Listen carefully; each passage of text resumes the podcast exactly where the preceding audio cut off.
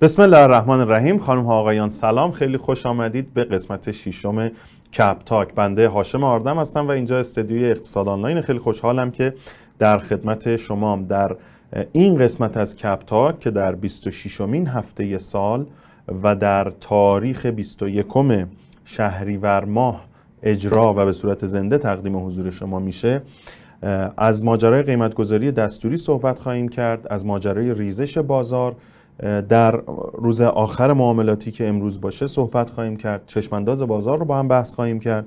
از ماجرای واردات خودرو خواهیم گفت و نرخ بهره که هفته گذشته هم دربارش صحبت کردیم رو دوباره بهش اشاره می‌کنیم و در بخش آخر هم معرفی و تحلیل سهم رو در خدمتتون هستم.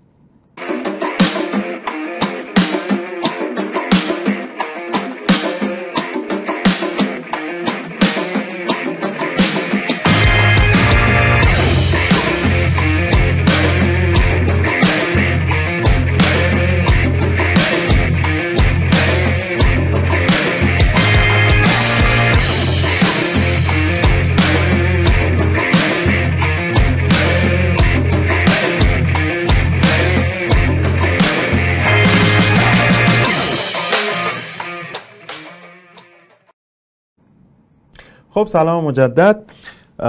در کپتاک در هفته های گذشته که حالا این میشه ششمین هفته متوالی که بنده در خدمتتون هستم سعی کردیم که از بازار حرف بزنیم متغیرهای در واقع بازار رو با هم تحلیل کنیم مهمان ویژه داشته باشیم و سعی کنیم یه مقداری راه سرمایه گذاری رو برای خودمون راحت تر بکنیم در این برنامه هم قصدی جز این نخواهیم داشت. این برنامه رو به صورت زنده الان از تمام بسترهای اقتصاد آنلاین و بورسینه در شبکه های اجتماعی می‌تونید ببینید. همینطور صدای برنامه رو به صورت زنده از کانال تلگرام اقتصاد آنلاین و بورسینه و در واقع کانال کست باکس کپتاک می‌تونید به صورت زنده بشنوید. اگر هم نتونستید برنامه رو زنده ببینید و بشنوید می‌تونید. خدمت شما عرض کنم که بعدا در تمامی این بسترها به این فایل ها چه صوتی چه تصویری دسترسی داشته باشید. امروز فکر می‌کنم خیلی از شماها مثل بنده اگر بازار رو دنبال می‌کردید احتمالا از وضعیت بازار بسیار ترسیدید. ها همکارای من میگن که توی تلگرام من ما هم صوتی داریم میریم هم تصویری. امکان جدید تلگرامه. بسیار عالی. ما توی تلگرام هم من بنده خیر مقدم میگم به دوستانی که به صورت زنده دارن ما رو تماشا می‌کنن. بله از بازار خدمتتون عرض کردم که امروز اتفاقی که در بازار افتاد بسیار برای همه ترسناک و رعباور بود. دو هفته پیش هم اگر خاطرتون باشه دوشنبه و سه شنبه دو هفته پیش هم چنین اتفاقی افتاد. شاخص کل در دو روز تقریبا 5 درصد از ارتفاعش رو از دست داد. امروز هم شاخص کل دو نیم درصد ریخت. هرچند که احتمالا ریزش پورتفوهای شما بیشتر از ریزش پورتفوی بیشتر از ریزش شاخص بوده. و خب حالا به خاطر دلایلی که حتما می‌دونید و خدمت شما ارز کنم که اونجوری که در واقع حالا ما واقعا فکر نمی کردیم که این اتفاق بیفته. اگر خاطرتون باشه در هفته های گذشته بنده گفتم که از سهم های بزرگتر شاید بهتر باشه فاصله بگیریم و بریم سمت سهم های کوچیکتر و ریالی. اما امروز بازار نشون داد که تر و خشک رو با هم میسوزونه و اگر قرار باشه فروشنده باشه سهم ریالی رشد نکرده فاندامنتال رو هم میفروشه. سهمایی که اتفاقا تو همین برنامه دربارش صحبت کردیم. فقط بعضی از سهما که در واقع یه هم همچنان یه چشماندازی از رشد قیمت های جهانیشون هست مثل متانول سازه امروز در واقع خوب معامله شدن. هرچند ارزش معاملات هم افت چندانی رو نسبت به روزهای گذشته تجربه نکرد هرچند که افت داشت ولی ارزش معاملات خیلی پایین نیومد. و این می‌تونه تا یه حدودی جای خوشحالی باشه. قبل از اینکه بریم راجع به جزئیات بازار امروز و حالا هفته گذشته حرف بزنیم بد نیست یه نگاهی بندازیم به روند شاخص کل. شاخص کل رو الان شما در واقع روندش رو ملاحظه میفرمایید. این اوج دو میلیون واحدی هست که من اینجا نمی‌دونم موس رو می‌بینن دوستان یا نه. نمی‌دونم حالا هرچی. این اوج رو در واقع پارسال برج پنج تجربه کردیم بعد از اون بازار ریخته و دوباره اومده بالا تا محدوده یک و بعد ریخته تا محدوده تقریبا یک میلیون واحدی بعد که در واقع میشه دو سه ماه پیش توی این دو سه ماه هم شاخص به سرعت از محدوده یک میلیون واحدی خودش رسونده به یک میلیون و 500 هزار واحدی که پارسال هم به این محدوده واکنش نشون داده بود. خاطرتون باشه عرض کردم که اینجا جای خطرناکی ارزه ها سنگینتر خواهند شد فشار فروش بیشتر خواهد شد. ولی راستشو بخواین در هفته گذشته ما یه مقداری خیالمون داشت راحت می‌شد که بازار داره در واقع این پیچ خطرناک رو به آهستگی ازش عبور می‌کنه. اما معاملات امروز نشون داد که نه ما ظاهرا خوشخیال بودیم. و اون چیزی که من الان روی شاخص کل می‌بینم اگر قرار باشه فردا و پس فردا شاخص با همین سرعت بخواد بریزه ما احتمالا در واقع احتمالا که چرس کنم تکنیکالیستا احتمالا سیگنال فروش به بازار صادر خواهند کرد و اونایی که بر مبنای تکنیکال خرید و فروش می‌کنن احتمالا از بازار خارج خواهند شد و فشار فروش می‌تونه بیشتر هم بشه. من گوشیمو بذارم روی این که اینقدر باد بلندش نکنه ببخشید. این حواسمو پرت می‌کنه. خدمت شما ارز کنم که بله الان توی این محدوده هستیم که در واقع دوباره در از محدوده یک میلیون و 500 هزار واحدی شاخص یه تیک ریخته و حالا امروز که تقریبا 40 50 هزار واحد ریخت یه مقداری تو دل هممون رو خالی کرد. اما یه جزئیاتی هم از بازار ببینیم بد نیست. این نقشه بازاره؟ در یک هفته گذشته می‌بینید که صندوق های قابل معامله درآمد ثابت ارزش معاملاتشون بالا اومده و سهم ها به محاق رفتن. یعنی اینکه به نظر میاد که افراد الان ترجیح میدن یا بخش قابل توجهی از افراد ترجیح میدن که در صندوق های درآمد ثابت باشن. فعلا حالا چراییش رو با هم بحث خواهیم کرد امروز.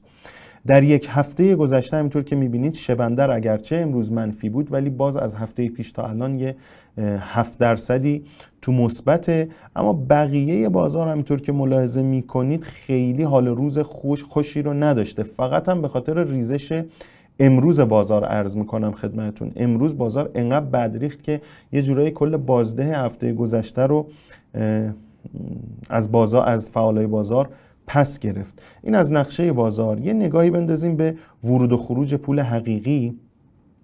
در هفته ای که گذشت می‌بینید که از روز 13 شهریور یه مقدار اوضاع بازار و برگشت حقیقی ها داشت بهتر می‌شد. ما یه 360 بیشتر 460 میلیارد تومن ورود نقدینگی توسط حقیقی ها داشتیم. 13 شهریور بعد 14 هم 270 میلیارد تومن 15 هم 33 میلیارد تومن و در واقع از 16 6 این روند معکوس میشه و امروز در 21 6 ما سنگین ترین خروج نقدینگی حقیقی رو از بازار در طول یک هفته گذشته داشتیم. بنابراین از یک شنبه پیش تا الان یا از شنبه پیش تا الان تقریبا 1500 میلیارد تومن حقیقی ها از بازار خارج کردن. بیشتر توی چیا فروشنده بودن؟ فلزات اساسی فراورده های نفتی سیمان و آهک سیمان آهک که حالا ما امروز اتفاقا روش خیلی مفصل صحبت می‌کنیم. بانکی ها دارویی ها شرکت های چند رشته صنعتی می‌بینید که خروج از در واقع صنایع بزرگتر حالا این وسط سیمانی ها هم دارن خودنمایی می‌کنن. اما ورود پول خدمات فنی مهندسی سرمایه گذاری ها بیمه ای ها اطلاعات و ارتباطات قند و شکر که قند و شکر رو هم تو برنامه داریم که در هفته های آینده تحلیل و بررسی روش داشته باشیم. البته هفته آینده یه دونه دارویی داریم امروز یه دونه سیمانی داریم و احتمالا هفته بعدش یه قند و شکری خواهیم داشت که اوضاع بدی هم ندارن. به وضوح ورود پول توی در واقع نمادهای کوچیکتر در یک هفته گذشته یا گروه های مشهودتر بوده. هرچند که امروز در واقع یه بخش قابل توجهی از این پولی که در هفته گذشته وارد نمادهای کوچیکتر صنایع کوچیکتر شد از بازار خارج شد.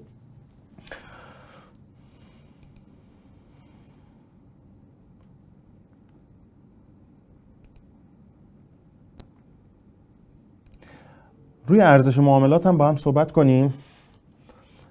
بیشترین ارزش معاملات در در واقع یک هفته گذشته متعلق به برکت بوده. برکتی که اون موقع که سه هزار تومن بود با شایعه یا در واقع با خبر تولید واکسن با رشد مواجه شد. هرچند که در واقع این واکسن فکر نمی کنم به سوداوری برکت کمک کرده باشه. اما خلاصه الان در محدوده 4000 تومن و بالاتر داره معامله میشه. ارزش معاملاتش هم قابل توجهه. بعد از اون شبندر بعد شستا بعد شپنا فرابورس بانک دی بانک دی که هفته پیش تا 130 خورده ای هم رفته بود جلو و امروز روی 120 تومن 119 تومن صفحه فروش بود. فولاد مبارکه پالشگاه تهران ملی مصر سایپا خودرو و رمپنا بیشترین ارزش معاملات رو در یک هفته گذشته به خودشون اختصاص دادن. اما میانگین ارزش معاملات از شنبه تا یک شنبه که امروز باشه یعنی شنبه هفته پیش تا امروز یه چیزی هلوش 8500 میلیارد تومن معاملات خرد بوده که امروز این عدد می‌رسه به 6300 میلیارد تومن. این عددی که می‌بینید انقدر کوچیکه حالا اونقدر هم کوچیک نیست به خاطر اینکه در واقع نمودار از صفر شروع نشده از 6000 میلیارد تومن شروع شده. بنابراین این اونقدر هم که به نظر میاد پایین نیست.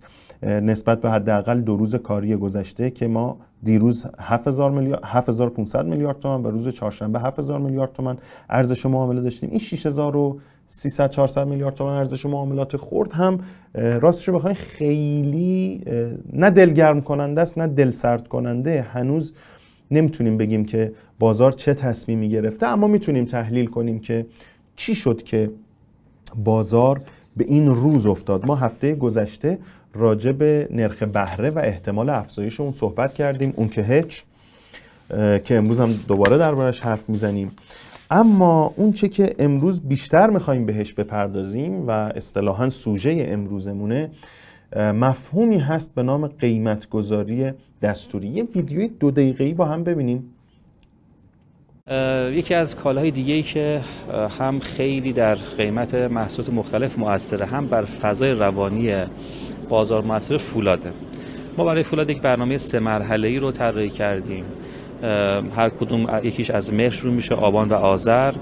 در مهر ما تمرکز ما اینه که رصد کامل زنجیر فولاد رو داشته باشیم. این تمام تولیدات مقاطع فولادی شمش محصولات همه بیاد در قالب بورس کالا و سامانه جامعه تجارت. این به ما کمک می‌کنه که اشراف اطلاعاتی داشته باشیم. و رانت ها رو از بین ببریم سهمیه ها و چند قیمتی بودن ها از بین بره. در مرحله دوم ما ساختار بازار رو اصلاح خواهیم کرد یعنی قواعدی رو. البته از مهر ما این قواعد ابلاغ خواهند شد و اجرایی خواهند شد. اما دیگه اوجش و تاثیرگذاری شما در آبان ما خواهیم داشت. دیگه من می‌تونم بگم دیگه اواخر آبان ما دیگه امضای طلایی نخواهیم داشت و رانت از بین خواهد رفت انشالله در بازار فولاد. مرحله سوم که از آذر ماه تمرکز ما خواهد بود. باز از همین مهر آغاز می‌کنیم اما تمرکز ما در آذر ماه و به بعدش رو این خواهد بود. اینه که ما یک اصلاح ساختاری رو در صنعت فولاد داشته باشیم و بریم به سمت کاهش قیمت تمام شده. یعنی ما تا آبان ماه رانتا رو از بین ببریم چند قیمتی بودن از بین ببریم یک ثباتی به بازار بدیم. و بعد آغاز کنیم به سمت اینکه یک رقابت سازنده ای برای کاهش هزینه ها هزینه های سربار هزینه های تولید و قیمت تمام شده اتفاق بیفته که انشالله ما دیگه تحت تاثیر نوسانات ارزی قرار نگیریم تو بازار تو بازار فولاد و قیمت ها مبتنی بر واقعیت های داخل کشور تعیین بشه. سلام مجدد. بله صحبت های آقای فاطمی امین وزیر محترم سمت در دولت جدید رو شنیدید. این در واقع چند تا سرنخ مهم به ما می‌داد که به نظر میاد که بازار هم داره به همین چیزها واکنش نشون میده. خاطرتون باشه آقای رئیسی در مصاحبه های انتخاباتیشون گفته بودن که اقتصاد رو با بخشنامه و دستور و اینها نمیشه مدیریت کرد. با قیمتگذاری دستوری مخالفم. همون موقع هم ما در واقع یک نگرانیایی داشتیم که آقای رئیسی در عین حال که میگه با قیمتگذاری دستوری مخالفم اما نظارت بر بازار رو باید ادامه داد و فلان و اینها. حقیقت اینه که اون کسی که البته من نمیگم نظارت بده. نظارت برای جلوگیری از تخلف خوبه. نه اینکه برای در واقع حالا تعذیرات و قیمت گذاری و اینها اون کسی که معمولا در نظام مقدس جمهوری اسلامی اون کسی که میاد صحبت از نظارت بر قیمت ها می‌کنه از غذا منظورش در واقع دستکاری قیمته سرکوب قیمته که اون موقع ما نگران این قضیه بودیم. در یکی دو سال گذشته ما شما رسانه ها فعالان اقتصادی در واقع فعالان فضاهای مجازی شبکه های اجتماعی. انقدر راجع به قیمت گذاری دستوری صحبت کردیم که دیگه الان کمتر کسیه که به گوشش نخورده باشه که قیمت گذاری دستوری از آفت های جدی اقتصاد ماست. الان در واقع تجربیاتش رو دوباره خدمتتون عرض می‌کنم. اما آقای فاطمی امین انگار که مثلا عبا دارن از استفاده از کلمه قیمت گذاری میگن با قیمت گذاری دستوری مخالفن. اما میگن مثلا فولاد نباید ربطی نوسان قیمت فولاد نباید ربطی به نوسان دلار داشته باشه. کسی که هم همچین حرفی رو می‌زنه یا داره اسخایی می‌کنم یا داره عوام فریبی می‌کنه یا اصلا اقتصاد متوجه نشده. یعنی چی؟ مثلا وقتی که اصولا کشف قیمت با فرض اینه که در واقع بازار جهانی چقدر قیمت می‌خوره؟ بازار جهانی هم که با ریال معامله نمیشه با دلار معامله میشه. نرخ ارز وقتی که نوسان می‌کنه طبیعتا در داخل هم قیمت فولاد نوسان می‌کنه. اینو بذاریم کنار صحبت های آقای نیکزاد. نایب رئیس محترم مجلس آقای نیکزاد که تا چند لحظه دیگه تصویرش هم می‌بینیم. ایشون هم خیلی پیگیر دستکاری یا کنترل قیمت سیمان بودند و حالا همچنان هم ظاهرا می‌خوان که قیمت سیمان پایینتر هم بیاد. اما داستان سیمان چیه؟ همه خاطرتون هست. برج سه و چهار که اوج گرما رو داشتیم و اوج قطعی برق سیمان تقریبا در بازار نایاب شد. و سیمانی که پاکتی 35 هزار تومن تا 40 هزار تومن حتی بعضا 50 هزار تومن معامله می‌شد. دیگه مثلا در این رنج داشت معامله می‌شد. رسید به پاکتی حتی بیش از 100 هزار تومن. پاکتی 100 هزار تومن یعنی تونی دو میلیون تومن. و خب حتما می‌دونید که حساسیت ها چقدر برانگیخته شد و همه در واقع گریباندران در خیابان دویدند و خدمت شما ارز کنم که از این قضیه انتقاد کردن و خب مقامات دستور دادن و قول دادن که این بازار رو کنترل خواهند کرد. ما همون موقع راجع به کاهش قیمت نسبی سیمان نسبت به سایر مساله صحبت کرده بودیم. راجع به در واقع مختصات بازار سیمان اینکه سیمان نمی‌تونه انبار بشه صحبت کرده بودیم. و اعتقادمون این بود که سیمان نمی‌تونه به قیمت قبلیش برگرده. به چند دلیل که حالا همون موقع در رابطه باش بحث کردیم من نمی‌خوام سرتون رو درد بیارم. اما الان که در واقع مقامات دارن ژست کنترل بازار سیمان می‌گیرن بد نیست بدونیم چی شد که اصلا قیمت سیمان بالا رفت چی شد که قیمت سیمان پایین اومد. قیمت سیمان همزمان با قطعی های برق و همزمان با نایب, شد، نایاب شدن سیمان در واقع شروع کرد به رشد کردن. در همین مقطع سیمان برای اولین بار در تاریخ به صورت قابل توجه و عمده در بورس کالا شروع کرد به عرضه شدن. و اونجا قیمت هایی که خورد از بد حادثه شانس من و شمایی که فعال بازار سرمایه هستیم از بد حادثه در, در واقع عرضه سیمان دقیقا تو همین مقطع اتفاق افتاد و خب رقابت کردن متقاضی ها تقاضا وجود داشت. عرضه هم در واقع به بهترین قیمت تخصیص داده می‌شد و روی تابلو 700 هزار تومن هر تن سیمان قیمت خورد. این در حالیه که قبلا هر تن سیمان مثلا یه چیزی هلوش 250 هزار تومن بوده. مثلا پارسال این موقع ها هر تنش. یعنی کیلوی 250 تومن. یهو از کیلوی 250 تومن رسید به کیلوی 800 تومن که خیلی آمدن گفتن که معضل اصلی بورس کالاه و کشف قیمت نباید اونجا اتفاق بیفته. می‌خواستن سیمان رو از بازار خارج کنند و اینها. ولی حالا به هر ترتیب مقاومت فعالای بازار سرمایه باعث شد که سیمان در بورس کالا بماند. اما حالا از اونجایی که می‌دونید بورس کالا باعث میشه که شبکه دلالی دستش کوتاه بشه و در واقع عرضه عمده در بورس کالا اتفاق بیفته به جای قیمت گذاری کشف قیمت اتفاق بیفته. و خب کلی مزایای دیگه داره دیگه از جمله شفافیت رسیدن در واقع سود به تولید کننده و در نتیجه رونق تولید. کاهش بهای تمام شده در واقع خریداران یا سازندگان ساختمان. خب همه اینها اتفاقا نتیجه ورود به بورس کالا. وقتی عرضه و تقاضا شفاف باشه. و ما حالا می‌دونید دیگه ما تو این برنامه بارها خدمتتون عرض کردم که ما به شدت از بورس کالا و کشف قیمت در بورس کالا حمایت می‌کنیم. اما اتفاقی که در بازار سیمان افتاد الان افتاده. خب طبیعتا تولید کننده ها ببخشید من هی ذهنم میپره این کاغذ هم هی باد می‌بره. خدمتتون ارز کنم که طبیعتا تولید کننده ها ترجیح میدن که سیمانشون رو در بورس کالا عرضه کنن که سود بیشتری ببرن که سود دلال کمتر بشه. طبیعتا اون زنجیره دلالی هم قدرتی داره نفوذی داره در سیاست در قدرت. و تلاش می‌کنه که این اتفاق نیفته. اما در حال حاضر ما ارزه های سنگین سیمان در بورس کالا رو داریم. بیش از یک میلیون تن در هفته داره در واقع سیمان عرضه میشه در بورس کالا و حالا قیمتی که داره می‌خوره فکرشو بکنید. قیمت کیلوی 700 800 تومن کجا؟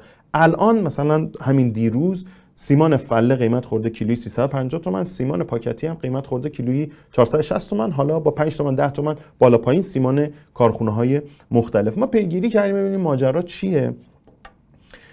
اونم اینه که ظاهرا تولید کنندگان دوست دارن به هر قیمتی شده سیمان رو در بورس کالا عرضه بکنند که اتفاقا قیمت پایین بیاد که اتفاقا سیاستگزار نیاد دست بذاره روی بورس کالا و عرضه توی بورس کالا. ماجرا اینه. از اون طرف هم خود متولیان بورس کالا هستن که دارن سعی می‌کنن تقاضا رو به شدت مدیریت کنن. حالا خیلی جالبه یکی از دوستان از همکاران من که معاملات سیمان رو دنبال می‌کرد همون موقع که 700 تومن بود هم الان که 300 400 تومن شده معاملات سیمان رو دنبال می‌کرد. می‌گفت اون موقع مازاد تقاضا همون قدری بود که الان هم هست. ولی سیمان می‌رفت 700 800 تومن نرخ می‌خورد.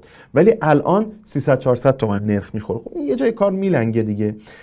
تقاضا هم از غذا داره توسط بورس کالا. یک سقفی براش گذاشته میشه یه جورایی کنترل میشه که تقاضای مازاد نیاد که قیمت سیمان بره بالا. حالا این وسط چه اتفاقی داره میفته یک سری از این سیمانی ها که یکیشون اتفاقا موضوع بحث امروزمون در معرفی سهام شرکت ها هم هست یهو میاد شاید دو سه برابر اون چیزی که می‌تونه هفتگی عرضه کنه سیمان عرضه می‌کنه به بازار.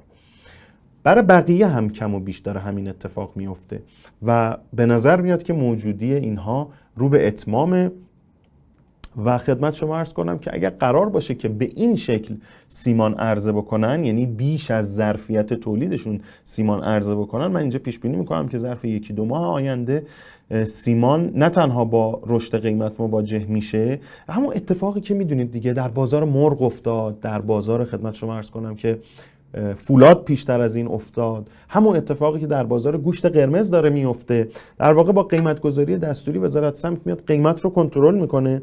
برای تولید کننده نمیصرفه. یا این قیمت یه قیمت تعادلی نیست چون در بازار کشف نشده. قیمت قیمت تعادلی نیست.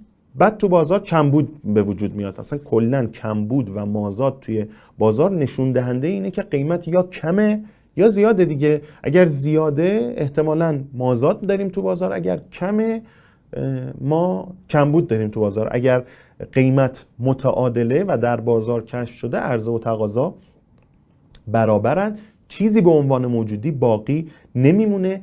کل بازار در واقع کلیر میشه. ولی وقتی که قیمت گذاری دستوری داریم از یک طرف یا برای تولید کننده دیگه نمیصرفه که تولید کنه یا اینکه هر چقدر که تولید کنه به. در واقع بازار رو نمی‌تونه اشباه بکنه چون قیمت نسبی پایینه. چون اون قیمتی که قرار داده شده قیمت کشف شده نیست یک قیمت دستوریه. بعد از اون توی دوره بعدی اتفاقی که میفته یه سری از تولید کنندگان مرغ مثلا مرغ رو مثلا. از بازار خارج میشن. مثلا حالا هر چقدر که این دوره تولیدشون طول بکشه سه ماه چهار ماه شیش ماه. اینها از بازار خارج میشن و تو دوره بعدی حالا نه تنها قیمت شروع می‌کنه به رشد کردن بلکه اصلا مرغ پیدا نمیشه. همین اتفاق رو ما همین یکی دو ماه گذشته هم تجربه کردیم دیگه. همین اتفاق رو داریم در گوشت قرمز تجربه می‌کنیم و پیش بینی می‌کنم که تا آخر سال در واقع گوشت قرمز یهو بشه مثلا کیلو 250 هزار تومان کیلو 300 هزار تومان و نباشه. پیدا حالا گرون شدنش یه داستانه. اینکه نباشه یه داستان دیگه است. بارها و بارها و بارها این تجربه تکرار شده. و رانت اون در واقع رانتی که از اون بالا می‌خوان توضیح بکنن که تهش برسه به مصرف کننده از غذا به مصرف کننده نمی‌رسه و همش میره تو جیب در واقع معاملگر و دلال و بنکدار و خورده فروش و عمده فروش و اینها. به مصرف کننده عددی نمی‌رسه. همین اتفاق در فولاد افتاد. سال 97 این اتفاق افتاد سال 98 اتفاق افتاد که در واقع اومدن گفتن که ارز محاسبه فولاد باید 4200 باشه یادتون هست دیگه. باید 4200 باشه ولی در بازار آزاد مثلا دلار بود 10000 تومن. بنابراین فولاد در بازار آزاد بود مثلا تونی 7 میلیون تومن. ولی بورس کالا و شرکت ها تو بورس کالا مجبور بودن مثلا تونی 3 میلیون تومن عرضه کنن. حالا عدداشو من دارم حدودی میگم. ولی اون کسی که می‌تونست بره از بورس کالا فولاد بخره در واقع درجا 100 درصد بدون ریسک سود می‌کرد. برای سیمان هم همین اتفاق خواهد افتاد. پیش بینی ما چیه؟ پیش بینی ما اینه که در واقع همین که خدمتتون عرض کردم با یک اختلاف زمانی سیمان در بازار کم میاد. قیمتش رشد می‌کنه و این بار اتفاقا بیش از قبل رشد می‌کنه و تمام کسایی که اومدن افتخار کردن به در واقع کنترل قیمت اون وقت من نمی‌دونم باید بیان چی بگن ولی ضررش برای ما چیه؟ ما به عنوان در واقع فعالای بازار سهام ما می‌دونیم که تهش این میشه. ولی موضوع اینه که تا زمانی که در واقع تهش در نیاد یعنی اینجوری نشه قیمت بازار هم شروع می‌کنه درجا زدن اصلاح کردن. الان سیگنالی که آقای نیکزاد نایب رئیس مجلس آقای فاطمی امین آقای عبدالملکی وزارت رفاه سیگنال هایی که دارن به بازارها می‌دهند اینه که ما قرار قیمت ها رو دستکاری کنیم قیمت ها رو توش دخالت بکنیم قیمت ها رو سرکوب بکنیم و خب طبیعتا این به نفع تولید کننده یا سرمایه گذار در تولید که من و شما باشیم به نفع ماها نیست.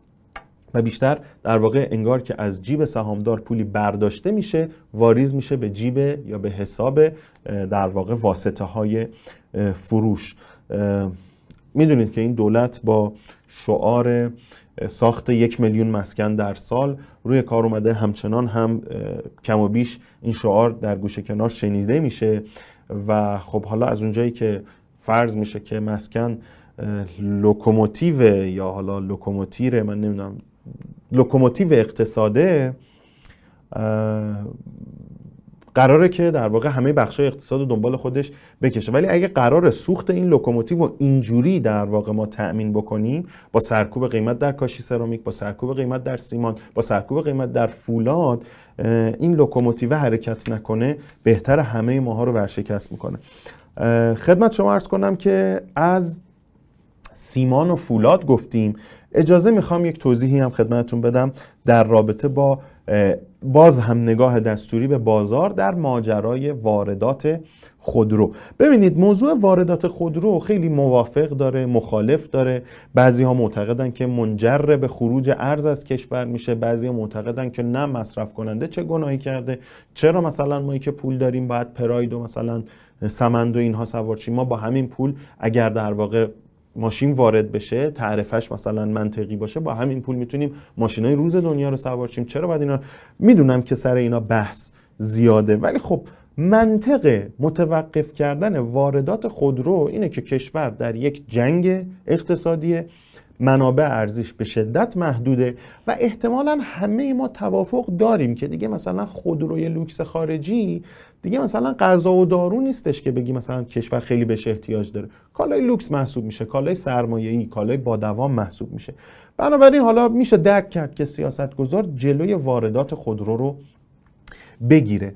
اما خب اتفاقی که میفته طبیعتا ماشین هایی که ماشین های خارجی که مثلا تولید سال 2016 2017 جدیدترینشون که در بازار تولید 2018 مثلا دو برابر قیمت مثلا صفر اون ماشین در بازارهای کشورهای همسایه داره در تهران معامله میشه یا در کشور معامله میشه. خب اینم طبیعتا نتیجهشه. و خب این باید یه جورایی سر و سامون پیدا بکنه دیگه. نه حالا سیخ بسوزه نه کباب بسوزه. هم ماشین وارد شه هم ارز خارج نشه. مجلس اومد به یک جنبندی رسید. این ماجرا مال سال 98 ها مال الان نیست. مجلس اومد به یک جنبندی رسید. ما ارزهایی که در خارج از کشور داریم و منشأشون مشخص نیست. منشأشون مشخص نیست یعنی ارزی نیستش که باید بدن به بانک مرکزی. ارز مردمه حالا هر جوری به دست آورده. حالا می‌خواد پولشویی باشه می‌خواد کسب و کار حلال باشه می‌خواد هر جوری باشه. دلار داره می‌خواد بیاره در کشور. از اونجایی که در واقع ماجرای پولشویی و اینها می‌تونه پیش بیاد این در واقع منشأ ارز بدون منشأ به شکل خودرو وارد بشه. اینجوری نه ارز از کشور خارج میشه نه بازار خودرو متلاطم میشه. از اون طرف هم خدمت شما عرض کنم که خودرو که داره وارد میشه خودش یه جور انتقال سرمایه به داخل کشوره. و از طرف دیگه خیلی معتقد بودن که ما بعضی از قطع سازهای بزرگمون توان صادرات قطعه دارن. خب اینا به جای اینکه خب پولشون هم نمی‌تونن بگیرن دیگه طبیعتا به راحتی نمی‌تونن. به جای اینکه پولشون رو بگیرن ماشین وارد کنن. حتی صحبت این شد که ماشین های تا سه سال کار کرده هم وارد بشود. اما شورای نگهبان این طرح مجلس رو رد کرد و در واقع گفت این خلاف ماجرای اقتصاد مقاومتیه. حالا این طرح در واقع اصلاح شده. اولا که همه خودروها ازش حذف شدن فقط خودروی هیبریدی و در واقع تمام برقی توش مونده. ضمنا اون ارز بدون منشأ احتمالا منتفیه. میمونه فقط خودروسازهایی که قطعه صادر می‌کنن. حالا شما حساب کنید که کل صادرات قطعه ما چقدره که حالا مثلا ما به ازاش چند تا دونه ماشین می‌خواد بیاد داخل. متخصص های این بازار میگن باید سالی حداقل 40 50 هزار تا ماشین وارد بشه که قیمت خودروی خارجی بشکنه و اینجوری حباب نداشته باشه. بنابراین به نظر میاد که تاثیر آنچنانی نداره. دیگه چجوری در واقع اصلاحش کردن؟ ماشینا تا سه سال کار کرده و اینها همه حذف شده. ماشین هیبریدی و الکتریکی باقی مونده. ارز بدون منشأ از دستور خارج شده. اینجوری که به نظر میاد. حالا احتمالا فردا که دوشنبه 22 شهریور 1400 باشه مجلس در صحن علنی احتمالا راجع به این قضیه صحبت خواهد کرد و تصمیم گیری خواهد کرد و طرح رو دوباره به شورای نگهبان برخواهد گردون و ما باید بشینیم منتظر که ببینیم که اون کسی که ماشین نخریده منتظره که در واقع قیمت ماشین بیاد پایین همینجوری باید بشینه بلا تکلیف. اون کسی هم که ماشین خریده به هدف در واقع نگهداری سرمایه‌اش یا حتی به هدف مصرف باید بشینه دلواپس که اینا الان یه تصمیم بگیرن. خدمت شما عرض کنم که من داراییم ارزشش نصف نشه. خلاصه ماجرا داریم دیگه. حالا از همه بامزه تر اینه که همه این قواعد رو گذاشتن برای واردات خودرو بعدم تازه میگن شورای رقابت هر شیش ماه یک بار باید بیاد سقف واردات رو تعیین بکنه. بامزه نیست؟ یعنی با به همه بازارها ما نگاه دستوری داریم. بعد آقای فاطمی همین تو اون ویدیویی که دیدیم راجع به فولاد صحبت کرد و چند تا حرف در واقع نگران کننده زد. اولا گفتن که فولاد خیلی مهمه در بحث بهای تمام شده. در کشور خیلی اهمیت داره. سلام نادرست. خدمت شما ارز کنم که اما گفتن ما یه برنامه سه مرحله ای داریم. اول کل زنجیره رو می‌ذاریم زیر ذربین نظارت. بارها تجربه شده. شما وقتی که یه رانتی از بالا توضیح می‌کنی باید کل کشور رو بسیج کنی که روی این نظارت کنن. مثلا این داستان خدمت شما ارز کنم که حالا مثلا شما تو هر کارخونه ای تو هر مغازه ای یه دونه بازرس بذاری مثلا نظارت کنه به زنجیره تأمین و فلان و اینها. حالا کی روی اون آقا یا روی اون خانم نظارت داشته باشه؟ این اصلا تجربه چهل خورده ای که سهله ما از دهه 50 یعنی قبل از انقلاب هم همین داستانهای قیمت گذاری دستوری رو داشتیم. بارها و بارها تکرار شده. حالا دولت عوض میشه. دوباره شما باید به هم حالا دولت قبل دیگه داشت قانع می‌شد که دلار 4200 اشتباه بود.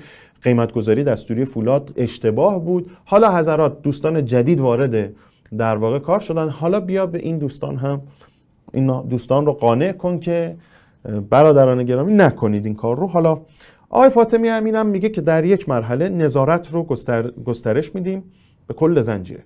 در مرحله دوم خدمت شما عرض کنم که رانت رو از بین می‌بریم امضاهای طلایی از بین میره و در مرحله سوم هم دیگه این بازار به تعادل می‌رسه و دیگه به نوسان دلار و قیمت های جهانی وابسته نخواهد بود. یعنی هر ستای اینا بعد آها در کنار این میگن ما به قیمت گذاری دستوری اصلا اعتقاد نداریم. خب پس این اینا که دارید انجام می‌دید چیه؟ آیا غیر از اینه که قرار از جیب سهامدار فولادی بردارید؟ آیا غیر از اینه که از جیب سهامدار سیمانی می‌خواین بردارید؟ حالا جالبه که سهامدار فولاد مگه کیه؟ همین سیمانی شرکت سیمانی که امروز داریم دربارش صحبت می‌کنیم خواهیم کرد در واقع سهامدارش تامین اجتماعیه. یعنی خب سهامدار اینا مردمن. چرا باید در واقع سود این مردم رو از جیب اینا برداری؟ اتفاقا بذاری تو جیب کسانی که خیلی در واقع توانمندترن business ی دارن برای خودشون گردنها کلفت کردند و قس علی هذا. راجع به واردات خودرو صحبت کردیم یه گریزی هم بزنیم به بازار ارز. من چقدر از برنامه وقت دارم؟ مونده؟ بسیار خوب. 25 دقیقه وقت داریم تا پایان برنامه. من اگر بتونم اینجا نمودار دلار رو هم بهتون نشون بدم. هفته های گذشته راجع به ارز با هم صحبت کردیم و خدمت شما عرض کردم که اگر دلار بالای محدوده 27 هزار تومن که اینجا باشه. من زوم کنم بهتر ببینید. انتظار من این بود که اگر از اینجا دلار عبور بکنه احتمالا سقف قبلی خودش محدوده 31 تومن 32 تومن حتی 33 تومن رو می‌تونه ببینه.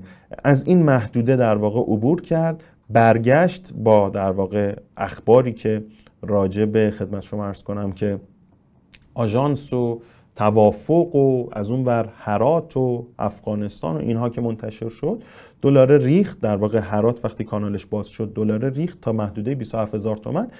و در واقع دوباره به این محدوده 27 هزار تومن که خیلی هم ظاهرا محدوده قویه واکنش نشون داده و برگشته. حالا داره در محدوده 27 و 500 27 و 600 معامله میشه. و اگر سقف قبلیش رو که 28 هزار و 200 تومنه بزنه من فکر می‌کنم همون تارگت محقق میشه. ولی اگر 27 هزار تومن رو به عنوان کف قیمتی از دست بده یه چیزی اینجا تشکیل میشه که تکنیکالیستا بیشتر بهش میگن سقف دوقلو و نوید ریزش قیمت ارز رو میده. حالا باید بشینیم ببینیم. دقیقا هم هر دو تاش هم خیلی محتمله دیگه. شما فرض بکنید که یه توافقی انجام بشه دلار می‌تونه به شدت ریزش کنه. توافقی انجام نشه دلار می‌تونه به شدت رشد کنه. راجع به در واقع باز شدن کانال هرات و اینها هم که خیلی ها صحبت می‌کنن برای شما دوستان عزیزم باید بگم که در جریان باشید که هرات به عنوان یکی از مهمترین کانال های تأمین اسکناس اسکناس دلار در اقتصاد ایران مطرح بود. ببینید منظورم حواله نیست اسکناسه.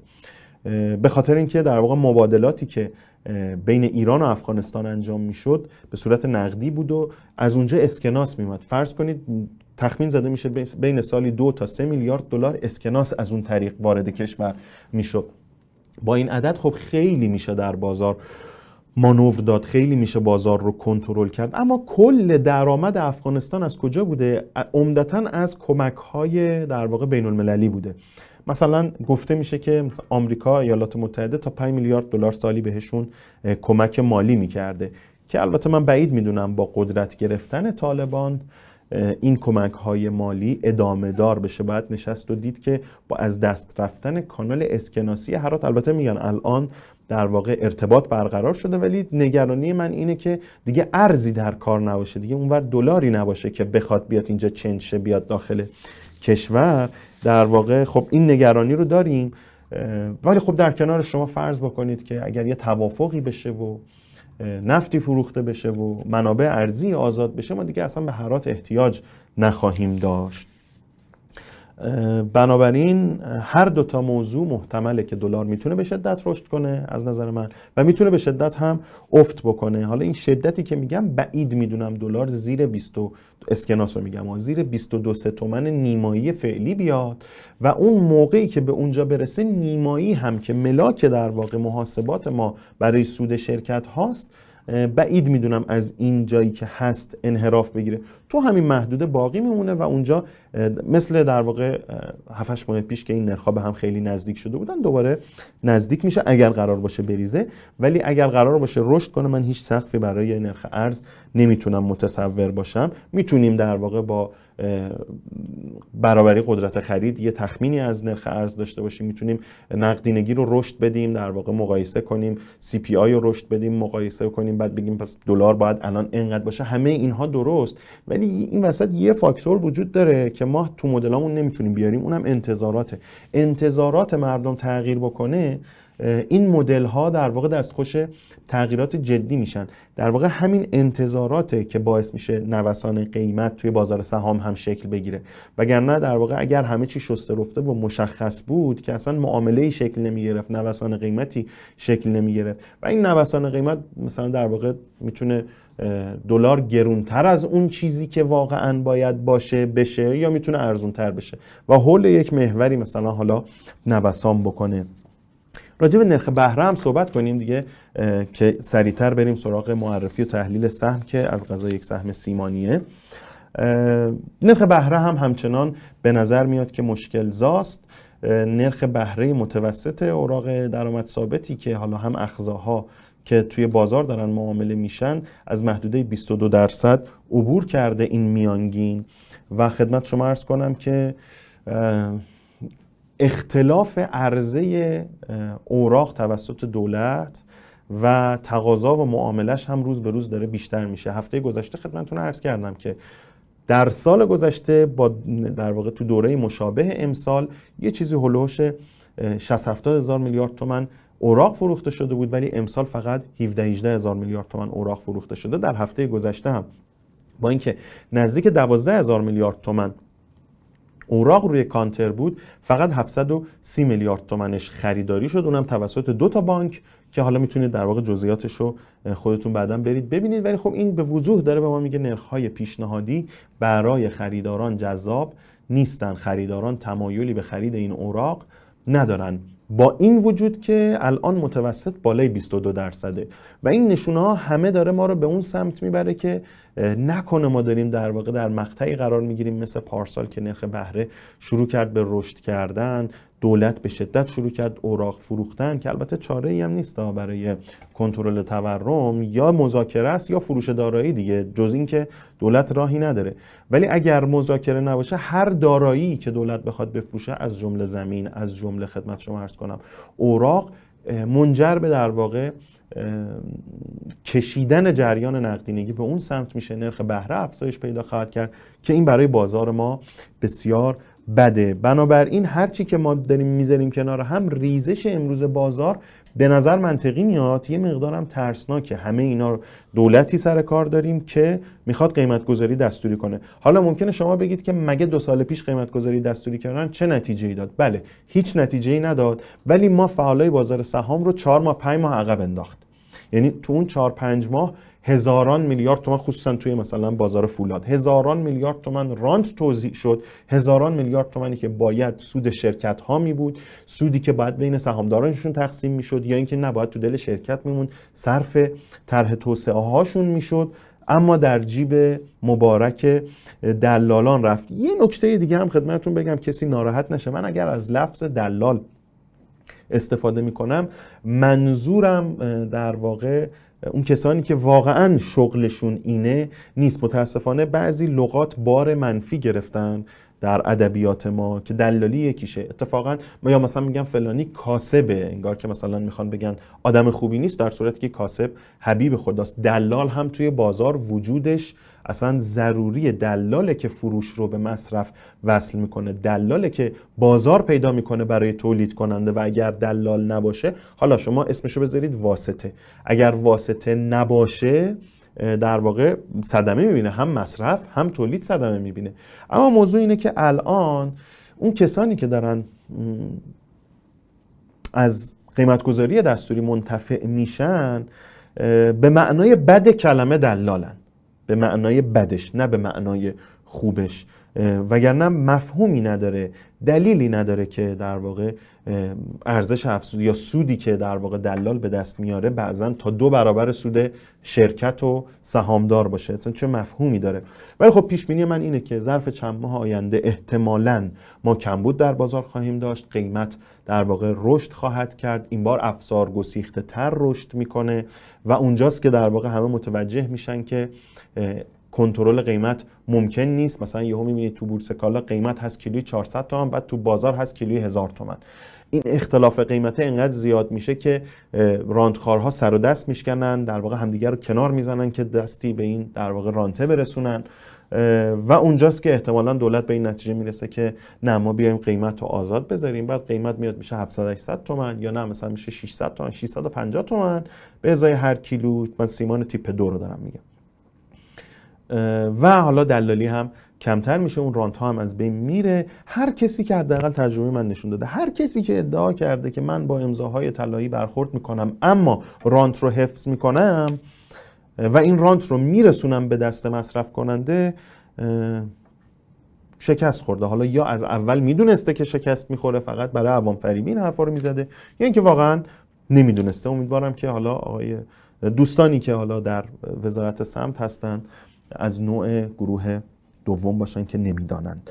اما خب چقدر صحبت کردیم؟ تقریبا 45 6 دقیقه است که من در خدمت شما برسیم به قسمت بامزه ماجرا معرفی و تحلیل سهم. 20 ثانیه استراحت می‌کنم می‌رسم خدمتتون.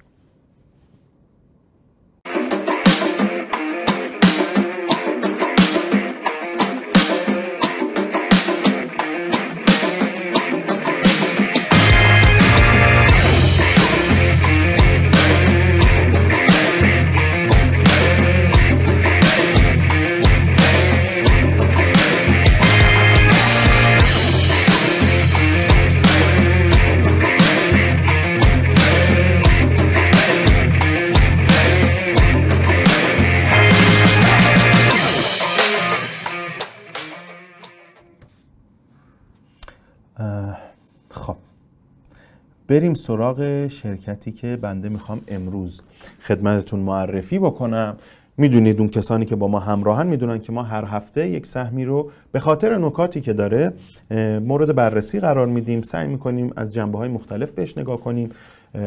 تا الان یک سهم دلاری که زاگرس باشه رو تحلیل کردیم. بعد از اون رفتیم سراغ یک سهم ریالی که شیشه سازی مینا بود. بعد از اون رفتیم سراغ یه بانکی که بانک ایران زمین بود که دارایی زیاد داشت ولی سود نمی ساخت. بعد از اون رفتیم سراغ پست بانک ایران که دقیقا برعکس این سود می ساخت ولی دارایی نداشت. و حالا می‌رسیم به در واقع صنعتی که امروز خیلی هم دربارهش صحبت کردیم. شرکتی که می‌خوام دربارش صحبت کنم شرکتی نیست جز سیمان ارومیه.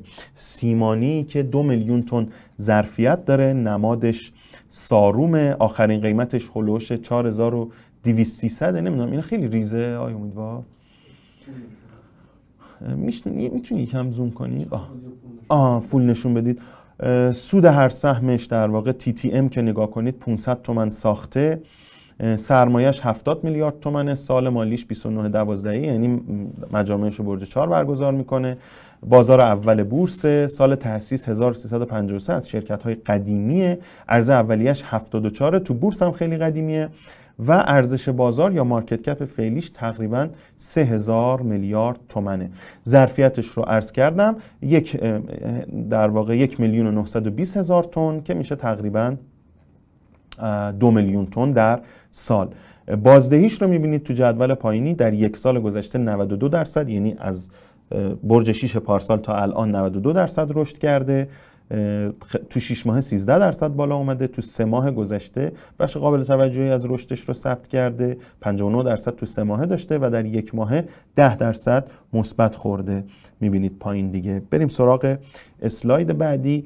اینجا ساختار سرمایه شرکت رو می‌بینید که آخرین بار که افزایش سرمایه داده سال 96 بوده از مطالبات و آورده نقدی که در واقع از سهامدارها پول گرفته. خیلی هم خوبه خدمت شما ارز کنم که یه سه چهار سالیه که افزایش سرمایه نداشته. اینم در نظر داشته باشید که هیچ وقت از تجدید ارزیابی من نمی‌بینم که افزایش سرمایه داده باشه. اینم در نظر داشته باشید. شرکت شرکت قدیمی سال 53 4 تأسیس شده. شرکت های قدیمی هم ویژگی بارزشون اینه که دارایی خوب دارن و اگر اینو بیان تجدید ارزیابی کنن یهو سمت راست ترازنامهشون خیلی رشد می‌کنه. از این طرف هم میشینه روی سرمایه توی سمت چپ ترازنامهشون.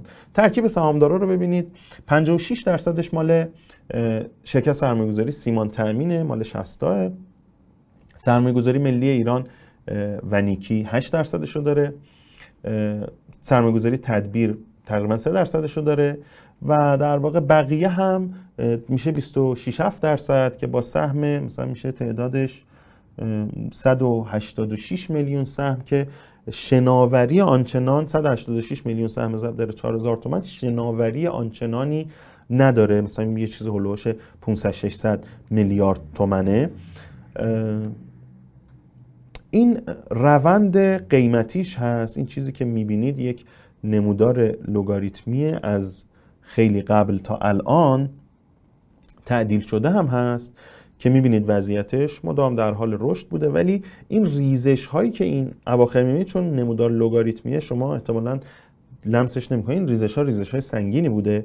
پس من اگر اجازه بدید گراف جدیدتر سیمان و ارومیه هم خدمتتون ارائه بدم که اینجاست.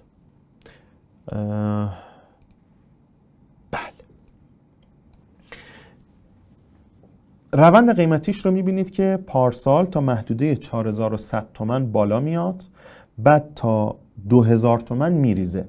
این اتفاق این ریزش تا 2000 تومن 6 ماه اتفاق میفته ظرف دوباره کمتر 4 ماه اتفاق میفته دوباره ظرف 4 ماه می‌رسه به همین 4000 تومن. دوباره خدمت شما عرض کنم میریزه تا نزدیکی های 2000 تومن و حالا اومده سقف تاریخیش رو زده تا محدوده 4800 تومن هم بالا رفته و دوباره برگشته روی 4200 تومن 4100 تومن. این یه چیزی شبیه اون چیزیه که تکنیکالیستا بهش میگن پول بک به مقاومت شکسته شده. حالا باید ببینیم که اینجا می‌تونه در واقع مقاومت کنه یا نه. در واقع این سطح می‌تونه حمایت کنه کف 4000 تومانی 4100 تومانی یا نه. به این دوباره برمیگردیم ولی فعلا بریم سراغ اسلایدهای خودمون که مربوط میشه به تحلیل فاندامنتال سیمان و ارومیه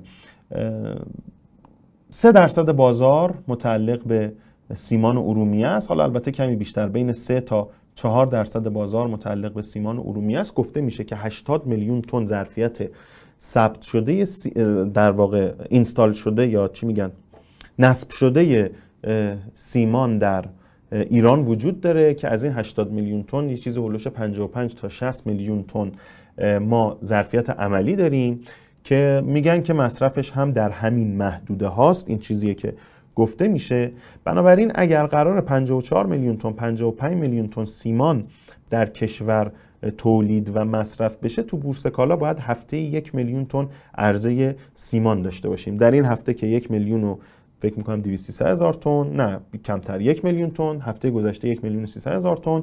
سیمان عرضه شده. برای اینکه سیمان در واقع قیمتش متعادل بمونه باید هفته یک میلیون تن توسط سیمانی ها عرضه بشه. اینم در جریان باشید که سیمانی ها به تازگی وارد بورس کالا شدند و کل سیمان کشور باید در بورس کالا فروخته بشه. یعنی حتی شرکت هایی که بورسی نیستن مثلا سیمان آبی که مال 60 و هنوز نیومده تو بورس اونم سیمانش رو در بورس کالا عرضه می‌کنه. 68 درصد محصولات شرکت هست سیمان تیپ یک 10 درصدش تیپ دو. بیاین راجع به تیپ بندی سیمان صحبت نکنیم. فقط من یه توضیح کوچیک بدم راجع به سیمان که سیمان در واقع محصولی است که جرم حجمی زیادی داره. local تولید میشه local مصرف میشه یعنی در همون جایی که تولید شده مصرف میشه.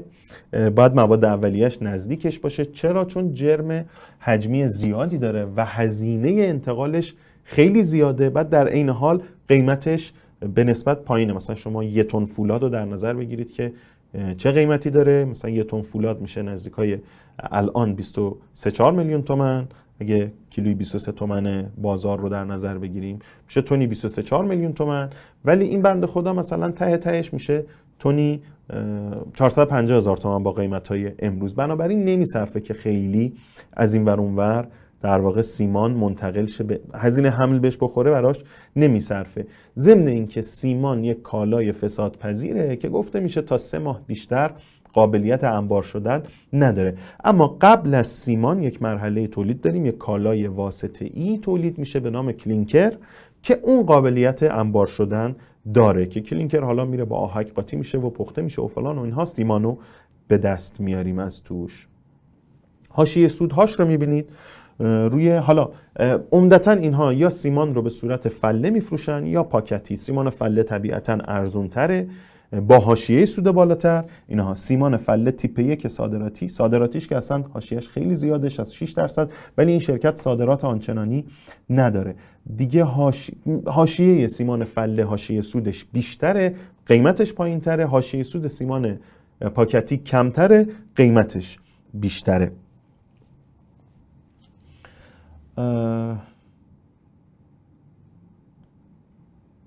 می‌بینید که در سال 99 این میل آبیا. در واقع حاشیه سود سیمان داخلی سال 99 46 درصد. الان تو سه ماهه که آخرین گزارش شرکت هم که در دسترس همینه حاشیه شده 57 درصد. سیمان صادراتی 22 54 یعنی از 22 پارسال شده 54 کلینکر فروش نداشته در سه ماهه اول سال. یا شاید هم فروش داشته سر به سر داده حالا باید نگاه کنم. و کلینکر صادراتی آها کلینکر به داخل نداده هیچی. کلینکر رو صادر می‌کنه. 29 درصد حاشیه پارسالش بوده 52 درصد الان می‌بینید که حاشیه های سودش خیلی زیاد شده. دلیل اون هم اینه که حامل های انرژی هنوز رشد کافی نکردن اما قیمت سیمان رو به رشده. ترکیب مواد اولیه رو می‌بینید. اون در واقع می‌بینید که بخش عمدهش آهک یک کوچولو سنگ آهن داره 19 درصد گچ باید بخوره تقریبا دو, دو درصد سیلیس داره و 4 درصد خاک رس. اینا در واقع ترکیبات مواد اولیه خدمت شما ارز کنم که سیمان ارومی است یا کلا سیمان. وضعیت تولیدش رو می‌بینید که این میله نارنجیا تولید سیمانشه. اینا گزارش های ماهانه است. برج 598 یه چیزی هلوش مثلا 130 هزار تن در ماه تولید می‌کرده. برج 599 عدد رسیده به 200 هزار تن و برج 5 امسال دوباره برگشته به سال 98 نزدیک های 130 هزار تن 140 هزار تن تولید داشته برج 5 برج چهارار هم نگاه کنید خیلی انحرافی نسبت به گذشته نداره. حالا نسبت به پارسال کمتره ولی نسبت به پیارسال انحراف خاصی نداره. بنابراین توی پروسه تولید سیمان ارومیه بعید به نظر میاد که قطعی برق تأثیری گذاشته باشه. در نظرم داشته باشید که سیمان ارومیه یک سیمان دو میلیون تونیه. بنابراین به طور متوسط باید در هر ماه مثلا 160 هزار تن سیمان بفروشه که به ظرفیت به ماکسیموم ظرفیت عملیش برسه ماکسیموم ظرفیت اسمیش برسه ها؟ دیگه تهش یه میلیون 160 هزار تن در ماه 170 هزار تن در ماه که میشه مثلا هفته 40 هزار تن. ولی خب حالا خیلی جالبه. همین سیمان ارومیه در دو هفته گذشته دو بار پشت سر هم 100 هزار تن 100 هزار تن سیمان عرضه کرده که اگر قرار باشه اینجوری عرضه کنه یعنی داره دو برابر ظرفیتش سیمان عرضه می‌کنه. بنابراین سیمان کم میاره. این همون چیزیه که میگم ارزه ها به نظر ارزه های طبیعی نیست. تقاضاها به نظر تقاضاهای طبیعی نیست و دست های پشت پرده است که قیمت سیمان پایین بمونه. و توناژ فروش رو می‌بینید برای سیمان ارومیه. همونطور که می‌بینید اواخر سال با سرد شدن می‌بینید دیگه این میله هایی که کوتاهترن برج 9 10 11 خدمت شما ارز کنم که مینیموم فروش سیمانه. هوا سرده هم گازشون قطع میشه تولیدشون میاد پایین. از اون طرف ساخت و ساز کمتر میشه تقاضا برای سیمان میاد پایین. و خدمت شما ارز کنم که بیشترین فروش رو در نیمه اول سال داره سیمان ارومیه که شاید همین در واقع 100 هزار پارت های 100 هزار تایی 100 هزار تایی توجیه کننده همین باشه. ولی خب این ظرفیت اینجوری نیستش که مثلا مثلا این که نمی‌تونه سیمان زمستون رو الان تولید کنه بعد مثلا الان بیشتر بفروشه. از این بابته که میگم خدمت شما ارز کنم که یه مقدار قیمت ها عجیب غریبه. نرخ فروش سیمان ارومیه رو می‌بینید؟ برج ده 98 یه 190 هزار تومن. یا برج 5 98 رو نگاه کنیم. 190 هزار تومن. برج 5 99 243 هزار تومن و برج 5 امسال 580 هزار تومن حالا یه موضوعی که خدمتون عرض کردم راجع به اینکه قیمت نسبی سیمان پایین اومده همین نمودار داره نشون میده. حالا ما قبلترش هم نشون می‌دادیم سیمان بوده مثلا کیلوی 120 تومن یا تونی 120 هزار تومن در سال 97 و 96 بعد پارسال تازه رسیده به 240 هزار تومن. هم در حالی که مثلا فولاد 3 میلیون تومنی تونی 3 میلیون تومن 4 میلیون تومنی رسیده به 23 4 میلیون تومن. اون چند برابر شده؟ سیمان چند برابر شده بود؟ قیمت نسبی سیمان به شدت نسبت به بقیه مساله کم شده بود و من به این اعتقاد دارم که این قیمت های نسبی کار می‌کنن. یا اون فولاده کار می‌کنن که حالا یه مقدار حسی دارم میگم. یا اون فولاده زیادی گرونه باید خیلی ارزون شه. یا این سیمانه خیلی ارزونه باید خیلی گرون شه. که این اتفاق تلنگرش کجا خورده؟ در خدمت شما عرض کنم که برج 1400 رسیده به محدوده 300 هزار تومن برج دو 373 هزار تومن برج سه 380 هزار تومن تونیا برج چهار 475 هزار تومن برج 5 580 هزار تومن حالا همه میگن که به خاطر برق بوده. شما نرخ سیمان رو نگاه کنید در دو سال گذشته در سه سال گذشته تکون نخورده بوده به اون صورت. الان از برج یک روند صعودی شروع شده. اون موقع که ما برق داشتیم. بنابراین اینکه میگن دلیل رشد قیمت برق بوده است به نظر من یک تحلیل اشتباه و ساده انگارانه و حالا که در واقع مشکل برق نداریم پس قیمت باید بیاد پایین ایزن آخرین نرخی که فروخته در برج 5400 تونی 580 هزار تومن فروخته طبق گزارش های خود شرکت. ولی الان توی بورس کالا تونی مثلا 400 و یعنی 100 تومن از این ارزون 120 تومن هم از این ارزون تر شده. 420 تومن فروخته. 440 50 تومن فروخته. بنابراین نرخش به شدت افت کرده. نرخ فروش کلینکر رو می‌بینید مشابه اونه هیچی. اما بریم سراغ پیشبینی سود این شرکت سیمانی. اولا باید در جریان باشین که سیمانی های غرب کشور دسترسی بهتری به بازارهای صادراتی دارن.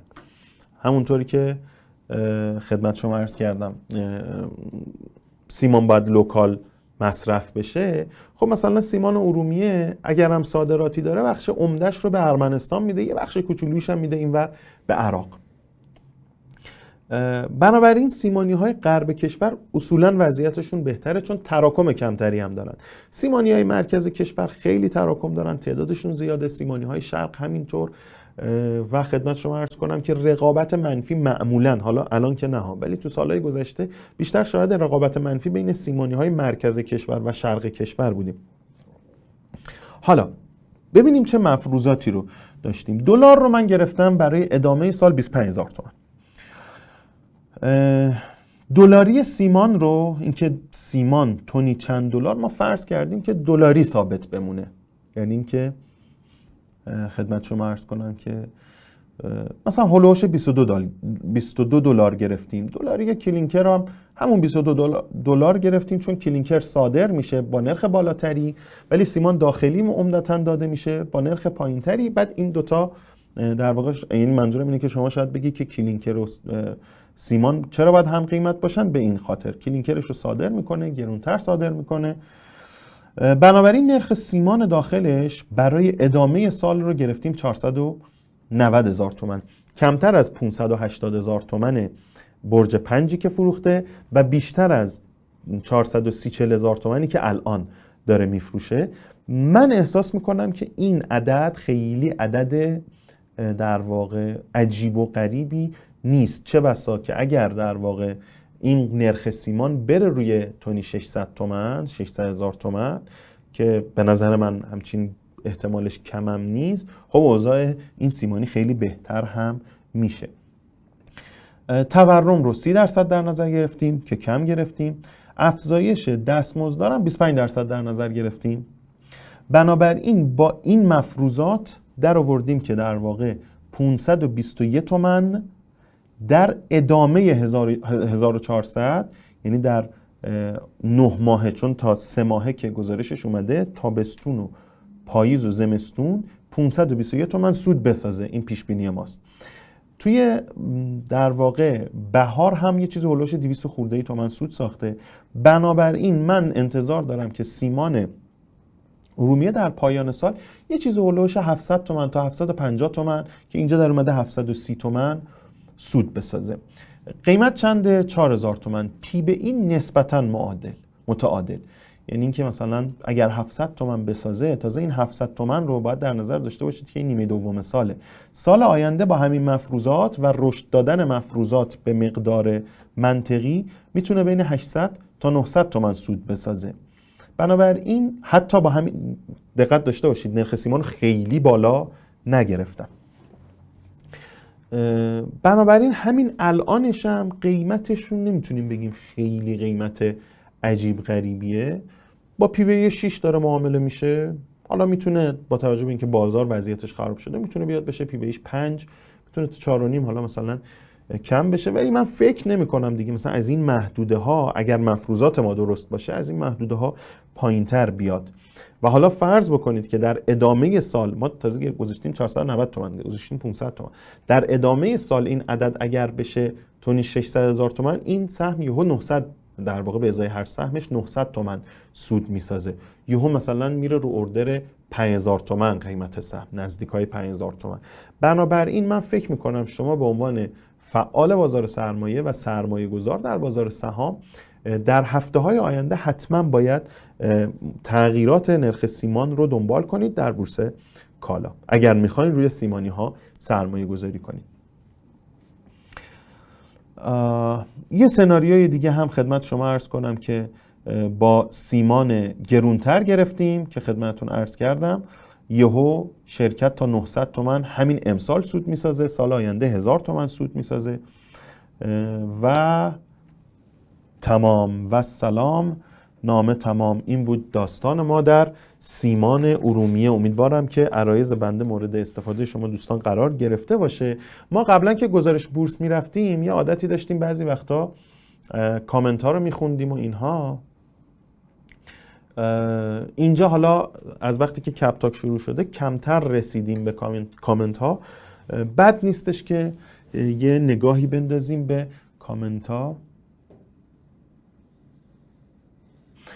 میگه خوشم میاد از هر صنعتی سراغ بهترینا میرید. نه سیمان مازندران از اینم بهتره. میگن که درباره بانکی ها صحبت کنیم. هفته پیش که راجع پست بانک حرف زدیم هفته قبلش راجع به بانک ایران زمین. چون دوتا بانک رو گفتیم اجازه بدید که کمتر از بانک ها صحبت کنیم دیگه.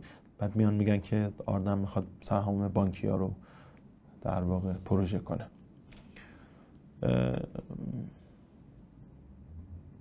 باز میگن بانکی ها رو نظری ندارید. بیمه پاسارگاد میگن حباب قطعا حالا ببخشید سهامداراش ناراحت نشن. نظر من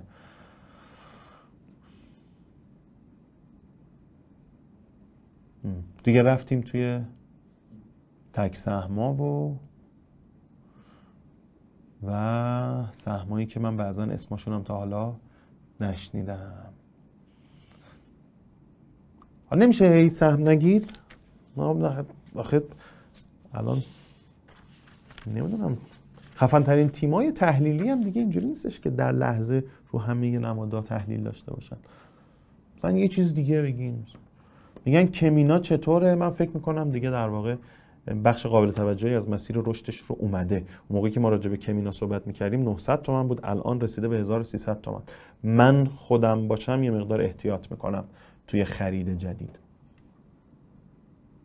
وضعیت شاخص رو اول برنامه صحبت کردیم. و پیشنهادم اینه که اگر محبت کنید برنامه رو بعدا اوایلش رو ببینید شاید بهتر باشه.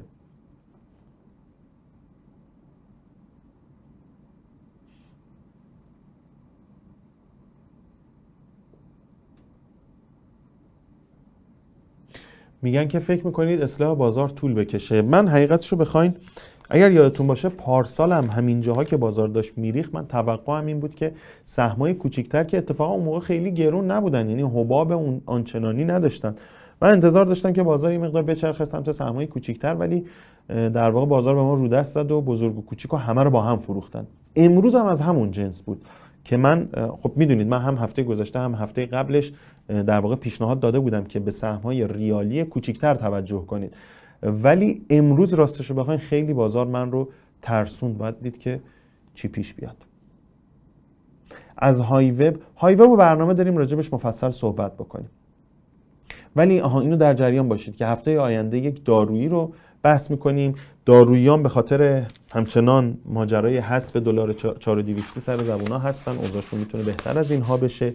بنابراین بد نیست که راجع به یه تحلیلی داشته باشیم. و هفته بعدش قند و شکر که وضعیت اونها هم رو به بهبوده تحلیل خواهیم داشت.